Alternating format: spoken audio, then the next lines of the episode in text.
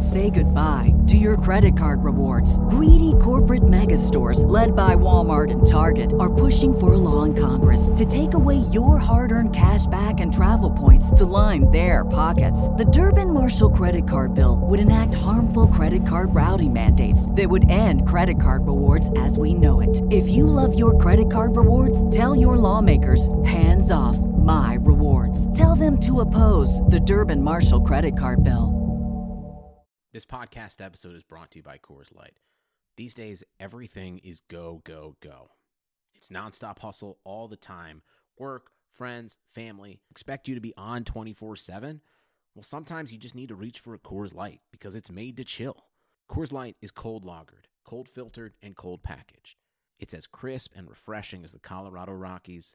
It is literally made to chill. Coors Light is the one I choose when I need to unwind. So when you want to hit reset, reach for the beer that's made to chill. Get Coors Light in the new look delivered straight to your door with Drizzly or Instacart. Celebrate responsibly. Coors Brewing Company, Golden, Colorado. This is Greg Olsen here to tell you about my new podcast, TE1. On the show, I had a chance to talk to my fellow tight ends who have revolutionized the position from an extra lineman to a dual threat superstar. And just like my guests have changed the game, this year, NFLSundayTicket.tv is revolutionizing your NFL viewing experience. Stream all the live out of market NFL games every Sunday on your favorite devices and never miss a moment from your favorite players. Visit NFLSundayTicket.tv and use the promo code GREG88 at checkout and get 15% off your subscription. That's NFLSundayTicket.tv and the promo code GREG88. Subscribe to TE1 and get NFLSundayTicket.tv, an unmatched dual threat. Hey, everybody, it's good old JR Jim Ross, the voice of AEW Wrestling. Yo, this is Flip Gordon. CVV Chris Van Vliet. This is Liam O'Rourke, author of Crazy Like a Fox. TCO, the French Canadian Frankenstein. Hey, this is your Olympic hero, Kurt Angle, and you're listening to Top Rope Nation. Oh, it's true. It's damn true. We're going to have one hell of a podcast. Ladies and gentlemen, Oh, no. Oh, yeah. I finished these fights. Give me a hell yeah. Top Rope Nation. Learn to love it. It's the best thing going today. Welcome to episode 165 of Top Rope Nation. It's Ryan and Kyle here with you. We're recording. It's Wednesday afternoon. You are listening Thursday morning. So another edition of the Wednesday Night Wars is in the books. Hopefully, you guys enjoyed that. Let us know what you thought of the shows. Tweet us at Top Rope Nation. Send us an email, topropenation at gmail.com. But we are not going to be discussing NXT or Dynamite today. I think we've got a pretty full show with a couple of other big topics. But before we get into it, Kyle Ross on the line with me. How's your week going? Great. I'm actually drinking a cup of Coke, and you threw it to me right as I took a big sip. I hear the ice jingling in your glasses. Yeah, I apologize. To, a very unprofessional start to this broadcast. Trying to not spit it out. Oh, we were just talking off air. I've been running all over the place. Uh, the summer's coming to an end. The the summer that never really felt like a summer. It's just been so bizarre. Just, I don't know about you, but it doesn't really feel like it's been summer. It's been we've just been like on the hamster wheel ever since March, and everything's kind of felt the same. And I guess the weather's changed a little bit, but uh, I don't I don't feel you know getting ready to teach again here in the fall. I, I don't feel like uh, it's back to school time. It's just such a weird feeling during this pandemic. Look, man, I was going to make a joke about swallowing fast, but that never goes well, so I'll just Ooh. leave that alone. Save that for when Justin's back on the okay. pod. Let me take another big unprofessional sip here, real quick. My mouth's a little arid. so while Kyle is indulging himself in Coca Cola, let me get the housekeeping out of the way. Uh, of course, for members of the Blue Wire Podcasting Network, you heard the the promo by Greg Olsen at the top of the show. He's got a new show with Blue Wire debuting very soon. So you can check out the whole lineup from the Blue Wire Podcasting Network at bluewirepods.com. And if you want to help us out, look us up on Apple Podcasts, leave us a five star rating, leave us a written review. We'll read it on the air. If you leave us a written review, make sure to list your, your Twitter username or your Instagram username in the review so that I can get a hold of you. Because if you do, I'll send you a free Top Rope Nation sticker in the mail. All you got to do is leave us that written review. And uh, yeah, I mean, we're available wherever podcasts are found. So Stitcher, Spotify, TuneIn, Podbean. Hit subscribe so you never miss the show. We got two shows dropping each and every week, every Thursday and every Monday. And if you want more from the show, if you want a little bit of a better way to contact us, more of a direct line to myself and Kyle and Justin, if you want to be involved in our creative output and what we got planned for the shows coming up, and also to get some bonus content, head over over to patreon.com slash top rope nation. You can find out how you can become a patron of the show and all the benefits that come with that. So, with that said, Kyle, we wanted to lead off by kind of looking back at the life of a wrestling legend that we lost this week, and that would be none other than Kamala. And I think I'll, I'll let you kind of take it away with this one because you put most of the notes together for this section. Sure. Uh, tough life, uh, for sure, to be had. I mean, you know, should be pointed out. You know, we're, we're like retribution here, folks. Not political, but it was a COVID 19 related death. Just you know. And yeah. but uh, that was just kind of tip of the iceberg. I mean, you know, his father was shot when he was four years old, double amputee. So, um, yeah, a real tough life. But he was a big star for a period of time in the '80s. And three things I want to say about Kamala's wrestling career. One, I believe you can make the case that no heel was better suited to the old territorial area than Kamala. In yes. the sense that you build him up like the monster he is, and then you have him lose to your top baby face, and then he leaves the promotion when his kind of invincible aura has been shattered. Which would lead me to my second point freedom of movement. Uh, this is something that we don't see in 2020 wrestling uh, hardly at all anymore. But, you know, Kamala was a guy who was not afraid to leave a territory when things weren't going his way and you know, kind of some people thought he left too soon, whatever. At the same time, you could view this as a positive. He never got stale in one place. You know, compare that to the modern WWE, where people are around now for six, seven, eight years, and that's normal. Kamala, you'd be lucky if he was around six, seven, eight months in a territory mm-hmm. back in the day. Yeah, you look down the line of, of all the territories he worked in, he was all over the place Continental, Mid South, World Class, WWF, back to other independents, back to WWF, US, USWW, USWA, the WWF again, WCW. I mean, he, yeah, he made the best of it. And, and he, uh, you're right, he certainly didn't stay in one place too long, and he always kind of felt fresh when he would show back up somewhere. Yeah. Tremendous commitment to the gimmick character as well. Uh, that'd be the third thing I wanted to point out. You mentioned all the places he worked for. Um, you know, and even WWF, you know, this worked. He worked everywhere, really, it went. It had, and you know, with a gimmick like that, it does have a limited shelf life. You don't want that to be around for years, really, because, again, once he does that first job, well, that's, you know, it's all, it's all in seeing him lose for that first time after the build. And it worked great with Hogan in 86 in WWF. He brought his stint there up um, we'll just kind of forget that the 92 93 run ever happened. That's very poor. So let's just, we won't be talking a lot about that uh, here on this show. But with Hogan, they drew sellouts at MSG in December 86 and January of 87. Um, there's a really cool brawl that Hogan Kamal did. You can find this on YouTube after that December 86 show. It was really rare for MSG to see a backstage brawl, but they did one. And if you can sit through this really horrible wizard promo, uh, I invite you to just you know check that out on YouTube. If you just I think you just type in Hogan Kamala Brawl, it should be the first thing that comes up. Again, it's after the December '86 MSG show, and it features a cameo from Vince McMahon and Pat Patterson breaking things up. Vince is almost comical in the way he does it. Mm. So people should check that out. I got a real laugh when Vince bolted in um, and, and kind of was a part of that whole deal. Uh, Hogan cuts a great promo for the rematch too, which I saw like ten years ago and have never been able to find since, and that upsets me. Mm. So, if you find it, send it into the yes, show, guys. Please send it to us. So it's on the syndicated television. You know when they would kick it, and you know you'd hear about them coming to your area. And yeah. you know I don't know how many markets this even aired in at the time. Certainly, I'm sure New York.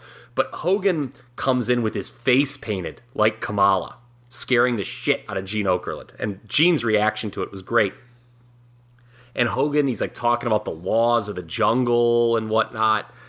And watching the promo, it's very clear that within the previous five minutes, Hulk Hogan had done a lot of cocaine. I, there is just absolutely no two ways about it. If he didn't, I want to know what he did do five minutes before because that is some amazing magic to be able to cut a promo like that without having done, you know, indulge in the Bolivian nose powder five minutes prior. I mean, it's it's unbelievable, man. Oh, I have to see this. Yeah. So, uh, yeah, that was before the January 87 show, and um, it's good stuff. He wears the war paint for that match, too, which is, you know, Kamala matches, if you're a younger fan, are not going to wow you through the 2020 prism, 2020 being the year. But that Kamala January 80, or the Hogan January 87 match is probably his best one if you're looking for something like that. Good wreck. Yeah. Yeah, you know, it's I don't really. I'm, I'm not old enough to recall any of this '80s run. I what I know of him early on was from watching him in that '92 to '93 era, which you said is best forgotten. But that's kind of how I knew him growing up. And I do remember going back and you know some, the first times that I I saw that work that he did in the mid '80s, being kind of blown away that you know he seemed more like a comedy figure in the '90s, but yeah. um, back then it was taken a little bit differently, and it was just more entertaining to watch. I thought. Um, I also another memory I have of him that I want to share because I know you got one is that um, you know, one of my good friends in high school he grew up in Mississippi. And I remember when we started talking about wrestling one time, and he was a wrestling fan as a kid. And he told me that uh, his mother's best friend, their housekeeper, was Kamala's wife and I, wow. I, was like blown away. Are you serious? and yeah, he had a he had a signed picture from Kamala because I guess his friends at school in Mississippi at the time didn't believe him when he when they when he told the kids this would have been probably 92 93 so he's like 8 or 9 years old uh, when he told the kids, you know, that guy in wrestling, Kamala, like his wife works with my mom's friends at, at her house. He's their housekeeper, or she's the housekeeper. And they're like, no way. Uh, you know, Kamala's from Africa. He's not from the United States all that stuff. So he, oh, that's incredible stuff right there. you know, Watch just buying into the kayfabe. So he's yeah. like, I'm going to prove it to you guys. So he got an autograph picture. He had his mom go talk to her friend and she had the wife bring an autographed picture for my buddy James, and he brought to school to show all the kids that, in fact, no, Kamala actually was from Mississippi. yeah, was not making the commute from Uganda every day. yes, Yes, uh, wow, that's an incredibly small world. I like that. Yeah. Um, couple things with Kamala, just I guess to wrap it up. I like the brawl he has with Andre the Giant on the February 12th, 83 Mid South TV episode. Uh, this sets up a bloody Andre cutting up a really fired up promo with Bill Watts. That you, it's the kind of emotion you didn't see from Andre very often, mm-hmm. where he's kind of like both vulnerable and really pissed off at the same time. So it's worth a look. Again, if you're a younger fan, if you're just looking for work rate, you're probably not going to you know find a lot here. But it was an exceptional character that drew well in the short term, and when you're a kid as I was during this initial run, you're kind of blown away when you see him. Yeah. Right? It's an impressive look. Um, and who could forget the fact that he refused to do a job to Bryan Danielson, who was ROH champ at the time in 2006? Why? Amazing. Why? Because Bryan Danielson was a small guy. What a freaking legend Kamala is. That is unbelievable. Oh, in 2006. Wow. 06. They're telling Kamala, hey, you're doing the job to Bryan Danielson. Doesn't work for me, pal. Doesn't work for me, pal. Legendary. Why? Legendary. He's our champion. Too small. um, so I mean Kamala's not in the WWE Hall of Fame.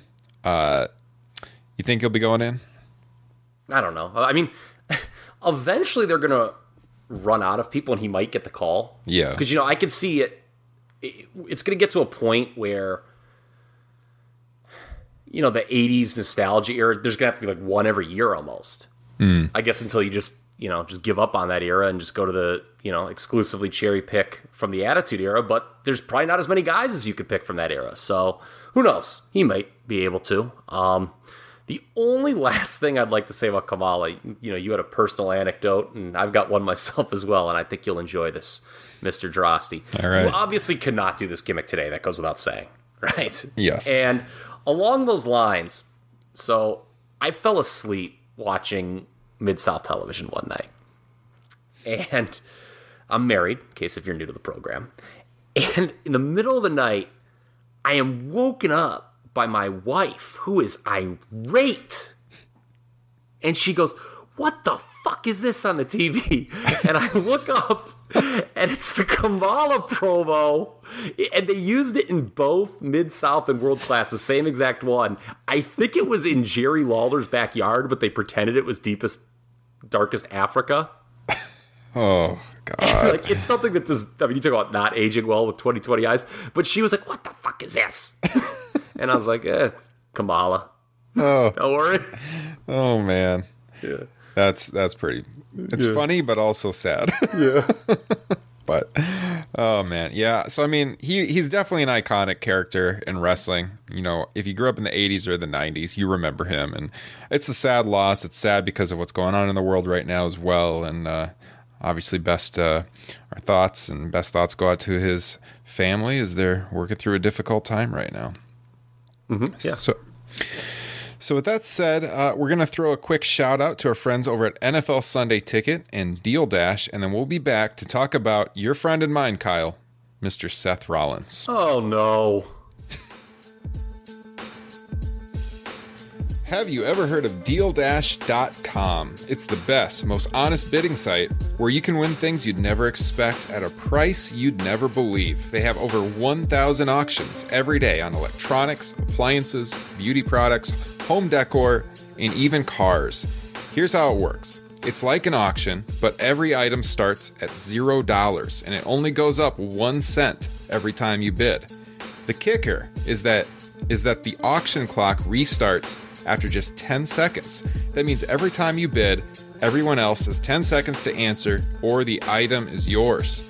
So if you go ahead and buy now, Deal Dash is offering our listeners an extra 100 free bids upon sign up on top of their other discounts. Go to dealdash.com and use the offer code TOPROPE or deal-fm slash top rope.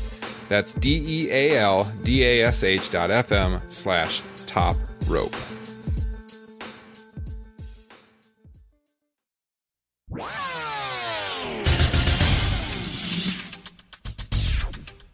Sunday, Sunday, Sundays are coming back in the NFL with NFL SundayTicket.tv. You can stream every live out of market NFL game every Sunday afternoon on your favorite devices, plus Red Zone and DirecTV Fantasy Zone channels.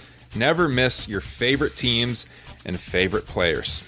You know what that means, Kyle? It means inevitably I will be disappointed by my Chicago Bears and I won't miss a single minute as I tune in each and every week to the Mitch Trubisky Show. No matter where you live, NFL Sunday Ticket.tv is your key to the most glorious Sundays ever. Use the promo code BLUEWIRE at checkout to get 15% off your subscription. That means no more haggling with DirecTV to get a discount each and every year, threatening to cancel your service. Don't bother. Go to NFLSundayTicket.tv and get 15% off. Use promo code BLUEWIRE. Sounds great. Yeah. Detroit Lions, decent long shot to win the NFC North this year. You heard it here first. You know, I have seen a little hype about the Detroit Lions, and I find it hard to believe, but who knows? It's the one division in the league that's wide open. Obviously, this is a year that's going to be like none other. Um, maybe not, but I, I don't know. Seems like it should be. Mhm. And uh, you know, you look at that division. Minnesota and Green Bay aren't going to be as good as they were last year. And I don't know if you know this, Mister Drosty, but the Chicago Bears do not have a strong history under center at the quarterback position. But they got big Nick Foles now, so uh, who knows? How long till he unseats the starter, Mitch Trubisky? That'll be the true question. We'll I see. know. I want to make a Nick Foles joke, but I will. You know, I called him Big Nick, not something. you did call him Big Nick, didn't you? Trying to keep this PG. I know the other nickname. Talk about unseating somebody. I don't know what, where you're going with that. Oh, all right. I'm gonna make a hard left turn now. I bet you will. I'll check back in October and see how my Bears are doing with you guys. Uh, maybe it'll be like two years ago when I was having a really good time, and not like last year where I was crying into my beer every Sunday. Oh boy. Speaking of Chicago Bears fans, Oh, here we go. That now there you go. Maybe you should be the in the host seat, Kyle. That was a hell of a transition. That's who we're it- talking about. thought of it while you're doing the ad read. Fellow Iowan, Mister Colby Lopez. I mean Seth Rollins. Uh, in the news again And uh, not really for a good reason, Kyle. Now, Justin and myself are big fans of Seth Rollins uh, as it comes to his in ring work. We've been not shy about admitting that in the past, and we're proud to be from Iowa and the home state of the former champ. But man, I gotta tell you, when he makes some of these comments, it just makes me shake my head, and I don't know where he's going. I don't even know where to start. There was a couple of them this week. Um, let's start with the first one where he said that fans, WWE fans, don't have patience for long term storylines. Oh, where to start here? Fan blaming is never a good idea. No. It, it, it just, it, you can't win that. And, you know, what he's trying to do here is be a good soldier for the company. I mean, I guess my hat's off to him, but the problem is he's soldiering for a product that I'm sorry, folks, just isn't very good right now. Right. To say the least. And you know, AEW, they've done some long term storylines. I'm not going to say WWE never does long term storylines, but it's pretty rare in this day and age. And I do find the premise of the argument that fans don't have patience for long term storylines a little problematic considering, you know, how popular dramatic television series are on TV, and those are all built on long term storylines. And I mean, these shows are building multi year storylines. It's entertainment. Why can't wrestling do the same thing? Okay, let's look at this. Do you think WWE fans are somehow different than the general public when it comes to consumption of entertainment and their desire slash patience for long term storylines? I do not. Okay, I, do not either. So. Here's the issue, and we mentioned this on last week's show, I do believe. WWE stories are usually not good, even if they are resolved. Yes. It, we've been quote unquote letting it play out for 20 years with this company. And again, it's either the storylines are dropped or they're not resolved in a compelling manner. And that's not to say it's, you know, there's, oh, what do you just want to, if, if we don't book exactly how you want, it sucks, right? No. Uh, that's not it at all. It's that, you know, WWE stories often don't lead anywhere. Let, let's actually use Seth Rollins' current plight as an example, okay? He feuded with Kevin Owens in the fall and through the spring and into WrestleMania, right? Mm-hmm. Okay. He lost that match, correct? Yep. At WrestleMania? Okay. So he, he got his just desserts, okay, mm-hmm. as the heel, which is, again, logical storytelling. I had no problem with that. Uh, what happened the next month with Seth Rollins? He was challenging for a championship. Yes. That doesn't that's that's not good storytelling. And right. their plot device to explain that away was, well, I know you lost, but whatever, I gotta prove myself against you. That's not very compelling. and let's talk about what he's doing now with Rey and Dominic. Okay, I did think the segment this past Monday was good. Yes, I with the caning. That, that was a good segment. It was the highlight of Raw. Now, the fact that no one came down to help Dominic, I, we really need to go back to other baby faces helping out when a baby face the, is. this need. the worst baby face locker room in wrestling history? It is. This I mean, kid's out here getting the shit the, kicked out of him, and nobody's helping him. Is the monitor never on? I mean, you watch that Hogan Kamala deal I referenced at the beginning of the show. Corporal Kirchner's out doing like a, a four two forty. I mean, and, and this you got this locker room that allegedly idolizes this guy dad, the, uh, that Rey Mysterio, and they're back in catering, munching on donuts, watching this guy get his ass kicked. Yeah, come on, man. So let's look at that storyline. So because he's been pretty specific with this storyline. Oh, you got to let it play out. Again, we're hearing that term or that phrase. Okay, let's say Dominic gets revenge for his father losing, almost losing an eye. Okay, Again, the heel gets his comeuppance. That's fine. But do we think for a second that Seth getting his comeuppance is going to have any effect on his character moving forward? This is a major problem, not just with Seth Rollins, but with all of WWE. Whereas, you know, there's no long lasting effect from a feud on either, you know, on one or both characters' future trajectory. Right. And and that's why people don't buy into these storylines. And it's why they're not invested in the show, and it's why the ratings are dwindling because there's not a reason to tune in each and every week. Long term storylines make you want to tune in. I mean, look at Sheamus last week on SmackDown. You cover that program every week. Mm-hmm. Was he kind of like working as a de facto babyface against King Corbin? Did my eyes deceive me? Yeah, I mean, you would think so. Okay, given well- Corbin, yeah, Okay. Did he not just get done with a heavy heat angle against Jeff Hardy? Yeah, I know. Like, just get done with it? yep. And am I supposed to have any sympathy for the Sheamus character after he berated a guy for his alcohol and drug issues? Nonsensical, entirely. Yeah. It, look, Meltzer has been throwing around the idea that WWE right now reminds him a lot of latter era WCW. And in some regards it's fair, some regards that's actually not fair. Where it's not fair is that it calling it latter era WCW is kind of intimating that the performers have given up. Because let's not sugarcoat this, the performers at the end of WCW, at least the older ones, the guys on top, gave up and stopped trying. That's not true with the WWE locker room at all. Mm-hmm. But where there is a fair comparison is WWE, much like WCW those last couple years, has really lost the right to tell fans to be patient with these storylines because, again, you go back probably all the way to that unsatisfactory conclusion of the Kurt Angle Triple H Stephanie love triangle. Hmm. It- that was like such a tipping point, I thought, for WWE storytelling, Ryan, hmm. if you go back, where, you know, everyone was expecting Stephanie was going to turn on Triple H and go with Kurt Angle. And they didn't do that. And that's okay, I get. I mean, you don't have to do it, but, you know, it, it was like silly. Remember the WWE excuse was, well, you know, our, our fans wouldn't believe that a guy like Kurt could get Stephanie, even though they were all expecting it. Yeah. You know, that, that was kind of the first time when WWE thought it knew better than its fans when it came to storytelling. And it's kind of been a downward slope ever since. I mean, you can look at stories that they think they tell well, like Steve Austin, paranoid, out for revenge, will do anything to get back the WWF title. So he turns heel and joins Mr. McMahon. Oh, they told this story. Okay, and like if it was a normal TV show, I guess that would be good storytelling.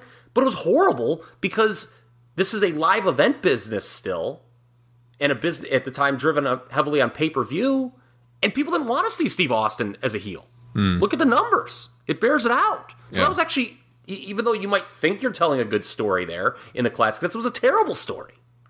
And then you have like the invasion and so on and so forth. There, you know, I, I don't. It goes back to it's not that we're not patient; it's that the stories aren't good. Mm-hmm. Yeah, I, I, I just I don't buy this argument that the yeah the fans don't have patience for it when in every other form of entertainment that people are consuming they have patience. I mean, dramatic te- like I said, dramatic television series. There's so many great ones. They're booming because people love watching good stories play out. And like, what incentive is there for you to turn to tune into Monday Night Raw or SmackDown each and every week? when there's never really the the good cliffhangers. Like what what is the long term story they got going now? I guess retribution, but that's been pretty poorly done. It's two weeks. Oh, Yeah, I mean, it's something they're going to be you know doing for a few more weeks at least. But like that hasn't really given me the way that's been done. It hasn't really made me want to tune in. It's been pretty lame, to be honest. And well, and okay, what are people comparing Retribution to? Nexus from 10 years ago, right? Okay, that did get people really excited when it happened. Remember, everyone was like, yeah, okay, this is good, you know? Mhm. And, and Meltzer was even like, I think, you can only do this angle once every 10 years. How ironic is that quote 10 years later? but what happened with that storyline? It fizzled. Yeah. And it's not like the fans gave up on it. It was terrible. They lost their first match. Yeah. that that made no sense. I mean, I remember at the time thinking, "What? Like, how do you, how do you script that? Who on earth would think that that's a good idea that the momentum's going to sustain if you haven't lose their first match?" Yeah, And then the whole idea is, and okay, if they just leave, I guess whatever. It's like you know, out of sight, out of mind. But they kept like going with it to the law of diminishing returns. Like they kept pretending that Nexus was the same dominant force. yeah. And then what happened? John Cena had to leave the WWE and was back like the next week. Do you think WWE fans, quote unquote, are different than AEW fans? in terms of their patience. I don't think so. I think, you know, what I think it is is a lot of AEW fans are people who, who have been disgusted by WWE over the last several years because they crave the stories. You know, like if you're, you wouldn't just tune into AEW for athletic matches because WWE has a lot of athletic matches, right? They're tuning in because they're sick and tired of the WWE not listening to the audience and giving them the stories that they want. And that all kind of comes to this that WWE does doesn't really have much direction these days. And when they do, they script it out in a way that makes no sense. They let it fizzle out, like you said. Uh, they almost like penalize you for remembering stuff. You know, like when they do want, when they do want to like call back to something, it, it, it either is like a retelling of something and not exactly what happened, and you're like, wait a second, that doesn't make any sense because I was paying attention. And well, no, they don't want you to remember that. So if you do pay attention closely, you get penalized for it, or you be you're just kind of made to feel like a fool. Uh, you know, it's funny. You think back to all the old storylines, and you know, people you get called a nitpicker when you point this stuff out. But here's just something that maybe it's inconsequential, maybe not. Okay, a storyline that people liked: Kofi Kingston, his quest for the WWE title going into WrestleMania 35. Okay, has it ever adequately, adequately, pardon me, been explained why for weeks Vince McMahon had this hard on not to let him in that match, then all of a sudden just did and was apparently okay with it. Yeah. Him winning the title. no. Like that's not good storytelling. Like did was Vince just like the did are we supposed to believe that Vince, you know, all of a sudden was like, "You know what? These fans are right. I've seen enough." Because like the way the plot like he just won another match. He didn't do anything that he hadn't done the previous couple weeks, right? It was like he had won his third match in a row or something. Yeah. And was it like, oh, you know, third time's a charm for me, pal? You know, this Kofi really deserves it. Like, even a storyline that they that people like and get into, that's how low the bar is. Often they they don't even make sense. And well, the kicker from the interview, I I, I think you're going to love this.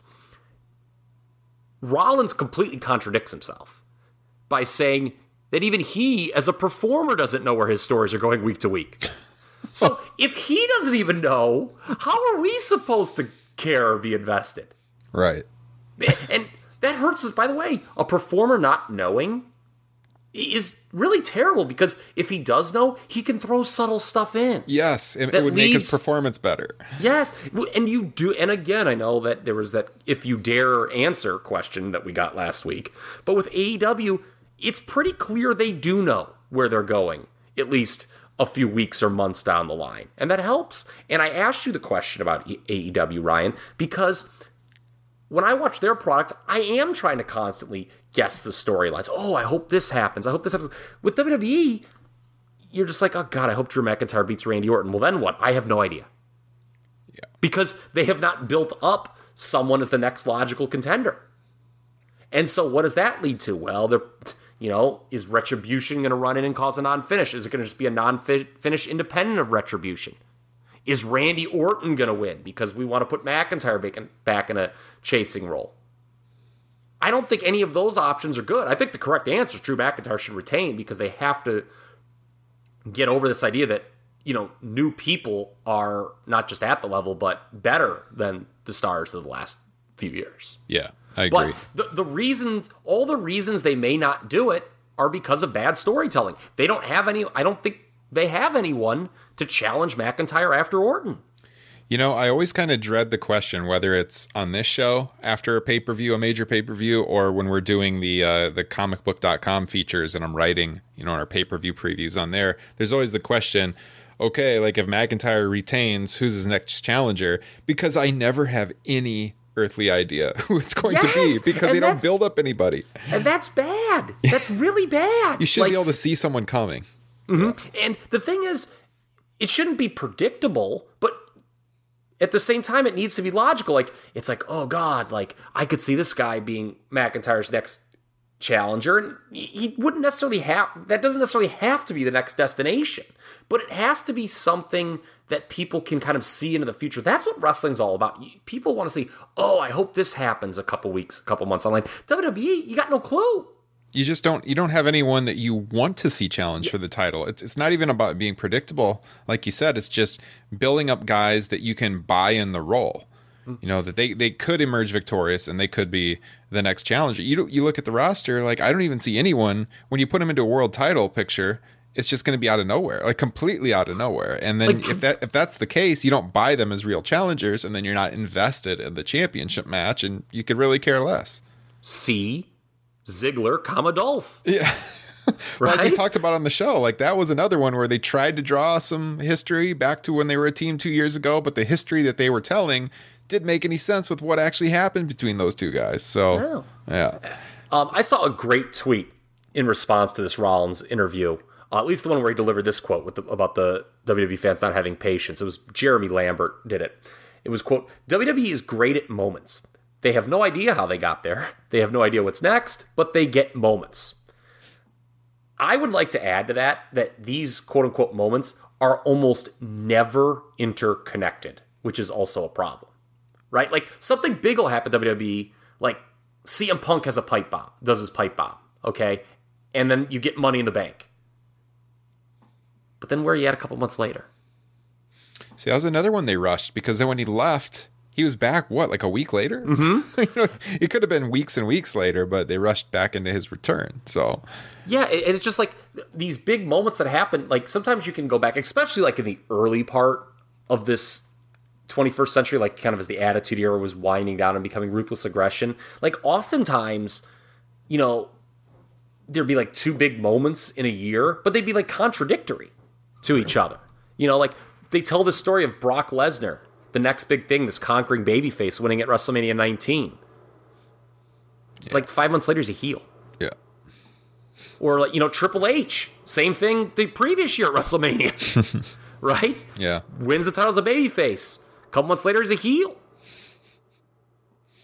Get you get emotionally invested in this guy, you're pumped that they win the title, and guess what? He hates you. Yeah, and and the only reason they became heels is why. It's not because of it was some great storytelling. Let's connect the dots. It was because they were booked terrible as baby faces. Yeah. Like that's that's like the real kicker with mm-hmm. like modern WWE is how baby faces turn heels not because of some great storyline, but because they're booked so poorly as baby faces. Right. So the other quote he had this week was he he declared this is Seth Rollins that if eye for an eye happened during the Attitude Era, no one would have scoffed at it. So he's acknowledging that a lot of people thought that this was ridiculous.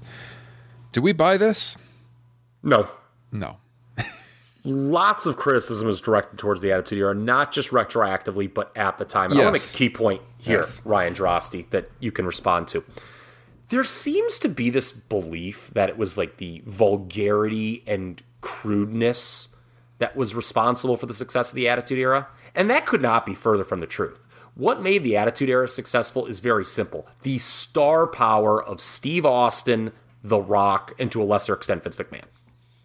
Yeah. Because when it comes to crude and vulgar storylines, if you go back and look at the WWE timeline, you could make the case, and maybe a few examples will jump into your head, and our, our listeners can think of a few too. I I think they went further down the toilet in that ruthless aggression era. Sometimes than they did in the Attitude Era, and that stuff got panned at the Yeah. time and played to diminishing returns. It's true. Uh Katie Vick, Yes. HLA. that was Yeah, I mean, that was all like- during ruthless aggression, right? Yeah, and it's like, you know, it's, did they say no? You guys like this during the Era? What the hell's the problem with you guys? It wasn't the crudeness and vulgarity that necessarily drew people into that product. It was the stars. That's right. Which- and and it was the it wasn't that it was crude stories, it was that they were good stories. You know, like if you look at those old Raw shows and you if you compare the WWE roster from then to now, we've said this before, there's no contest, they have a better roster now, but the difference back then is that everyone on that show always had a good story going for them. Like the shows were crafted in a way that when someone came out, you knew what was going on with them. You know, you had a reason to want to watch the match. It wasn't always because it was this trashy storyline. Actually, rarely that was the case. They just they had something for them. Everyone on the show had a story. It wasn't just match, match, match. And that's uh, to me that's the difference between the Attitude Era and today. You know, um, we said before. If, if you're tuning in just to watch great matches, you're going to get more great matches on shows today. But the storytelling is what set that era apart from today. You know, like I, I, I remember saying that at the time as a teenager. Like, look, every single guy that comes out they've got a reason to tune into their match. There's something going on for them. You know, everything is logical. That, that's kind of how I felt in that era. Yeah, and, and what he's doing is he's leaning into this thing that you know, quite frankly, we've said before that you know the Attitude Era can be over romanticized. Lord knows the promotion does a hell of a job with it on its own network. Hmm. I mean, they they all but tell you that WWE used to be better 20 years year ago. I mean, they Sorry, didn't you want to guys aren't older, but you should have been watching this 20 years ago Yeah. because holy shit, we were Holy great. shit, were we better back then? um, it, that's I granted they have a network, so there's just more room for content. I was thinking about this. They never did that in the mid '90s period when things were really down, did they? Where, where it was like, oh god, a couple years ago. I mean, granted, it was they couldn't because Hogan was on the other channel, but other than WrestleMania 10, where they showed the old um, highlights of WrestleManias, they almost really never leaned into the past. It's true. I always wondered too if some of that was because a lot of the guys, you know, had gone to WCW and they didn't want to show them. But still, I mean, even in the mid '90s, you would have been going back ten years, sometimes less than ten years, to go back to the Attitude Era. Now that'd be like in the '90s. There's like, oh, you should have been around for Sammartino and the early '70s. It was that was the time to be here. you know, And look at when they did like bring back guys from 20 years ago. Everyone was like, "Who's this old fart?" No offense, but that was kind of the, remember the hideous Rocky Maivia Sultan feud Oh. over the Intercontinental title when there was like you had like Bob Backlund, the Iron Sheik, Tony Atlas, and Rocky Johnson Yeah. as these ancillary players. Mhm. Everyone's like, "What is this?" yeah, Everyone watched that. I don't remember this. yep. I don't care about the 1984 tag who was tag team champions in 1984 or pardon me 83. Yeah. Come on. I you know and and going back to like things that were criticized in the attitude era all the time. I mean choppy choppy your PP. I remember dude logging on to raw reviews the next day online and people are like this is hideous. Yeah, Mae Young, the hand thing, Yes! like all of that stuff got panned at the time. People weren't giving it a pass, and so certainly people would have went after this as being bad. I was really disappointed in Seth for what probably was just parroting the company line. When you know, going back to the whole idea of moments, he's like, "Well, TMZ picked it up." Like that's the end all be all mm. of the storyline. That's a real slippery slope if you're just doing stuff so TMZ puts a story up because it's like, okay, that's cool. Like it is a good idea, but what if like people then watch the storyline? Like, are, are do you think like for two seconds that these lapsed fans, non fans, are gonna see that storyline play out the way it did and be like, oh, dude, I'm giving this WWE a try? Like, is that your best foot forward? Mm. That's what you're gonna show to people to try to bring them into the WWE? Is a guy fake losing his eyeball and a guy puking in response? Yeah. That's what you think the answer is? Oh, Pat McAfee? there it is. A punter? Did you see that this? There was an unbelievable tweet that somebody had in response to that. I'll just go to, we can go down this rabbit hole real quick. Yeah. That if the WrestleMania 2 Battle Royal was held today in 2020 W, Refrigerator Perry's totally winning. Oh yeah. You know, and he's gonna like throw out Andre the Giant too, like he's nothing. Yeah. and then I shared that with a buddy of mine, friend of the show, uh, Chad, and he he's like, screw that. He's like, Sean Landeta would probably win the WrestleMania 2 Battle Royal today. you kidding me? Oh God. that is so true. So true though. I mean, the way they just sort of like clamor for this attention, but with no, you know, no substance behind it. Mm. It's just like, oh, look what we did. Please give us attention. And it's like, okay, here's your attention. And that's not really good. SmackDown, when it moved to Fox, Ryan, you've been a, fa- of a wrestling fan for decades. I think you would agree with this. I have never seen WWE get the level of promotion it did going into that first episode of SmackDown on Fox. I Ever. could, I could have never imagined as a kid that SmackDown or Raw would be getting advertised during NFL broadcasts weekly. You know? Okay. Yeah. So I'm I'm like, this is unbelievable. Like freaking Joe Buck is doing ad reads for SmackDown while like you know Troy Aikman makes some playful remark to it. Wow, this is what they've wanted forever, and they drew a big number the first week, right? Yep. Maybe I don't know if it was as big as they'd hoped, but it was a big number. It was, and we all knew it was probably going to be big. It certainly should have been given the level of promotion. What happened in week two? Went down a little bit, not as much as it has gone down the last few months. Yeah, but, I mean, it, it went down like pretty by a couple in within a couple weeks. It was basically back down to what they were doing on USA. So what does that tell you? Okay, hey, we got the we reached out. We tried to grab these new viewers in, and in a couple weeks, they were like, nope. Mm-hmm. So again, that's you They know, went the- they went from 3.8 3.8 million viewers on the Fox debut to 2.8 the next week to 2.4 and then they hovered around two and a half million for the next several weeks. So yeah, I mean that's a that's a that's more than a 30% drop off. So It's just, I mean, and again, it's the storytelling. This needs to be said. We should do. We should do for a Top Rope Nation Classic, or just maybe even a normal episode once. We need to review an old Saturday night's main event, would, and I'm going to tell you why. One, it would be really easy because it's like we only have to watch like basically an hour of television. But if you watched an old Saturday night's main event, and you were someone who did not follow the WWF product at that time, it was very, very easy to immediately understand what was going on in the promotion. Yeah. I mean, they, they, they that show was so well produced for someone who maybe didn't know what was going on and needed a crash course, and at the same time, it did not alienate people who were following the product regularly. Mhm. Nowadays, if you click on an episode of Raw or SmackDown, like a person who doesn't follow the product, you're gonna they're gonna be doing an Art Donovan impression for two hours. Who's this guy? Who's this fella, Gorilla? Yeah. How much does he weigh? I like that idea though. We are due for a Top Rope Nation Classics, which if you don't know what we're talking about, that is a bonus show we do for our patrons over on our Patreon page.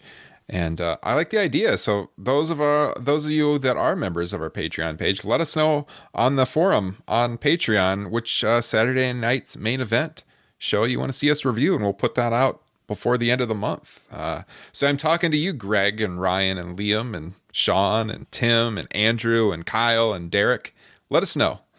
We'll do that real, real soon because we are due, Kyle, for another Top Rope Nation Classic. the older, the better. Too. Yes.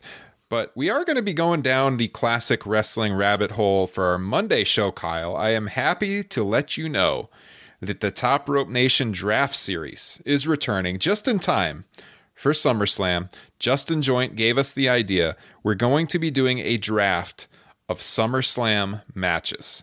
We're going to be doing this on our, we're going to record it on Sunday. It'll be out Monday morning. So you can look forward to that. Maybe we'll even have a guest on the line. I haven't even looked into booking someone, but maybe we can get someone to join us for that. Should be a lot of fun. Give you a reason to, hey, look, this is long term booking. Gives you a reason to tune in to our Monday show. Because if you have heard our drafts in the past, uh, the Undertaker draft, the Ric Flair draft, they were a ton of fun. So I'm looking forward to this for them. Monday's show. And you know what's cool about SummerSlam is, unlike some of the other Big Four pay per views, there is not that consensus number one pick. Yeah, it's true.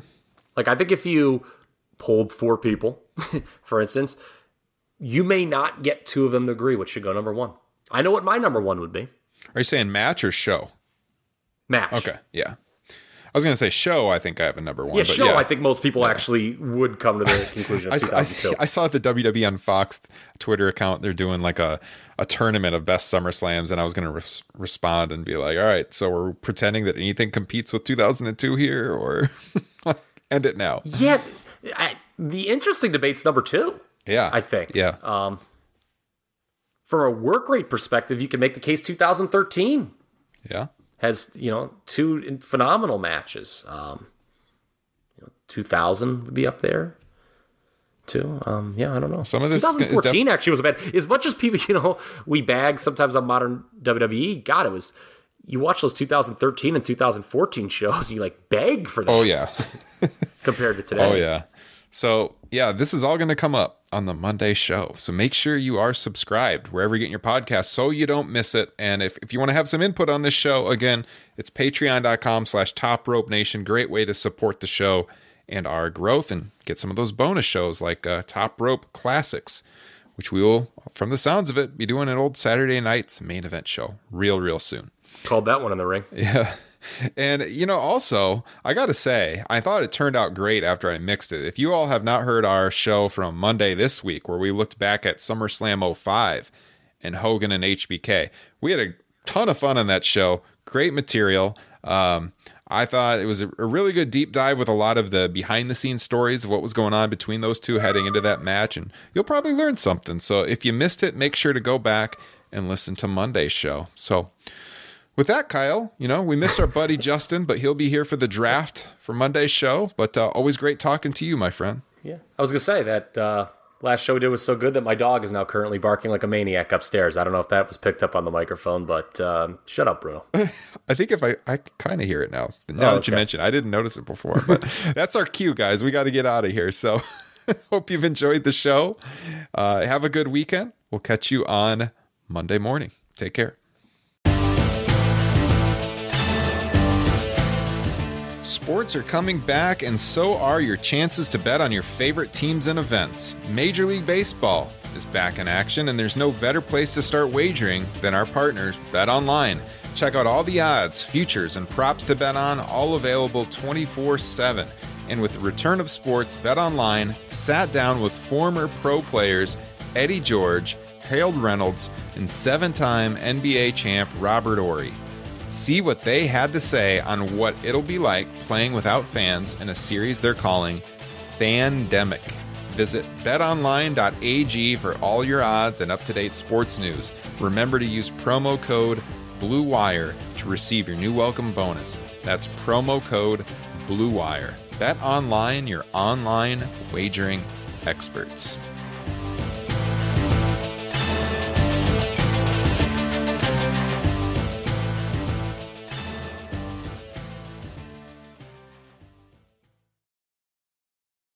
Nobody builds 5G like Verizon builds 5G because we're the engineers who built the most reliable network in America. And the more you do with 5G, the more building it right matters. The more your network matters. The more Verizon engineers going the extra mile matters. It's us pushing us. It's Verizon versus Verizon. 5G built right from America's most reliable network. Most reliable based on rankings from RootMetrics second half 2020 U.S. report of three mobile networks. Results may vary. Award is not an endorsement. Say goodbye to your credit card rewards. Greedy corporate mega stores, led by Walmart and Target, are pushing for a law in Congress to take away your hard earned cash back and travel points to line their pockets. The Durbin Marshall credit card bill would enact harmful credit card routing mandates that would end credit card rewards as we know it. If you love your credit card rewards, tell your lawmakers hands off my rewards. Tell them to oppose the Durbin Marshall credit card bill.